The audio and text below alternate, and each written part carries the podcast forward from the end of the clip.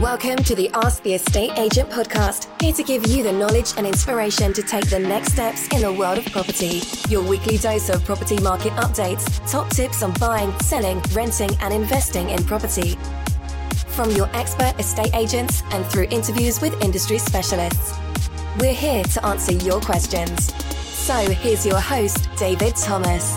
Hello, everybody. David here, and welcome to this episode of Ask the Estate Agent podcast. Thanks again for downloading, subscribing, and listening to this podcast. Um, today's episode, we're going to be discussing things to consider when buying an investment property. So, we're going to cover seven top things that you need to consider and um, you know particularly if you are looking at this as a potential investment market that you want to get into or even if you've started um, and you're already on your journey hopefully these seven things will be a refresher or give you some prompts. So let's get stuck straight into the uh, topic today. And um, without a doubt investing in property has long been considered um, a smart move. It can be risky along the way. Um, and the, the main thing is given the demand for rental property in the UK, it's it's ever increasing. So it's easy to see why people ha- are moving into this marketplace all the time.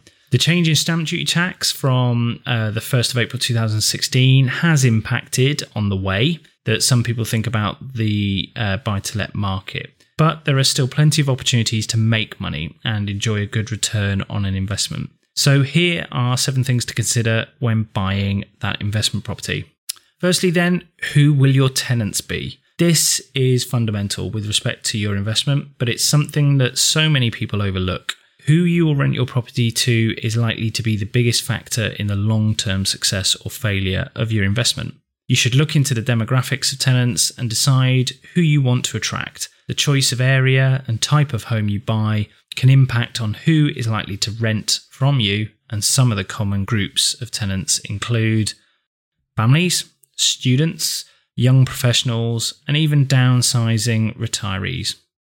These different groups all have their own needs, demands, and expectations of a property, um, and they're also likely to pose different challenges and benefits to landlords. So you need to have a strong idea about who you want renting your home. The next point then is where will you buy? For some investors, the most important aspect of investing in property is finding property close by, so an area that you're familiar with and that you know really well. Particularly if you intend on being a hands on landlord, it makes sense to invest in property that you can attend at short notice or within a short drive. The next point then is what can you afford?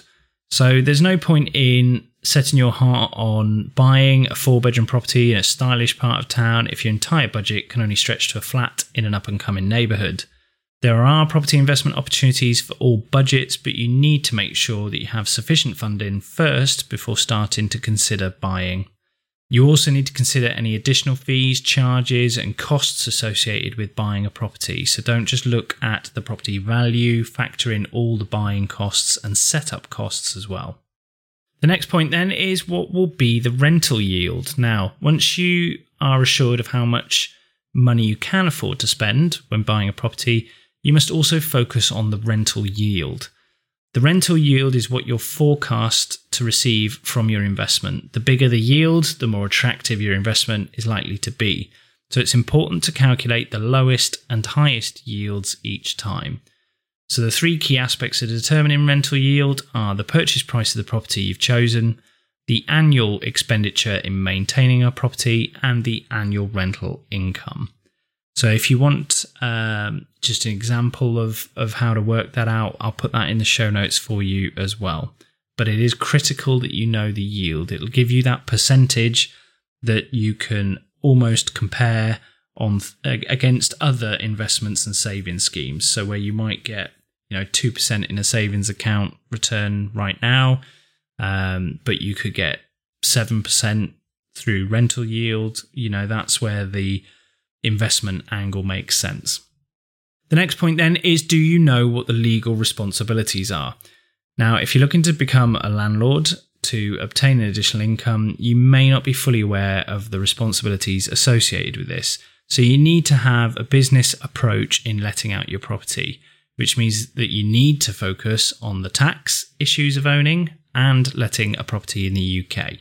Some of the most important regulations landlords need to adhere to include things like energy performance certificates, gas safety certificates, um, offering compliant plug sockets and safe electrical appliances, so PAT testing, um, protecting the tenant's deposit in a government approved scheme and issuing the right appropriate paperwork, providing fire resistant furniture, right to rent checks, um, and you know providing all the right um, documentation at the right time.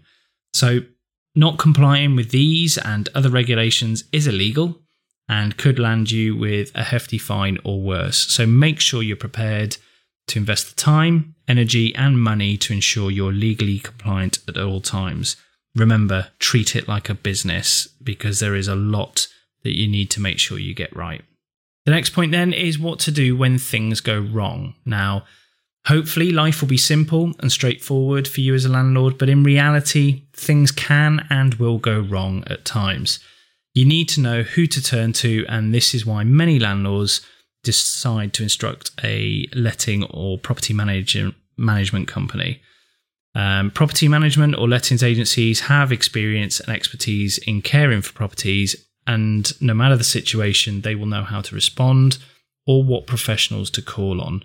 You know the fact that you have a team then working for you who are experienced and qualified um, can go a long way. So definitely um, consider that option.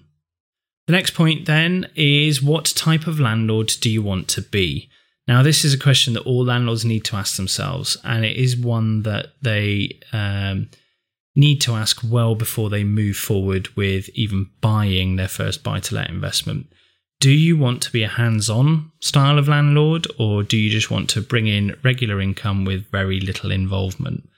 Um, there is nothing wrong with either option, but they create very different scenarios for landlords. And you need to be aware that being a hands on landlord can be very time consuming and challenging, but at the same time, very rewarding if that's what you love to do. Um, so, really think about that before you go into it. Um, go and speak to other landlords, um, letting agents, get a feel for what the responsibilities and what um, the duties are going to be that you're going to have to do either way, and then uh, weigh up what kind of landlord you want to be.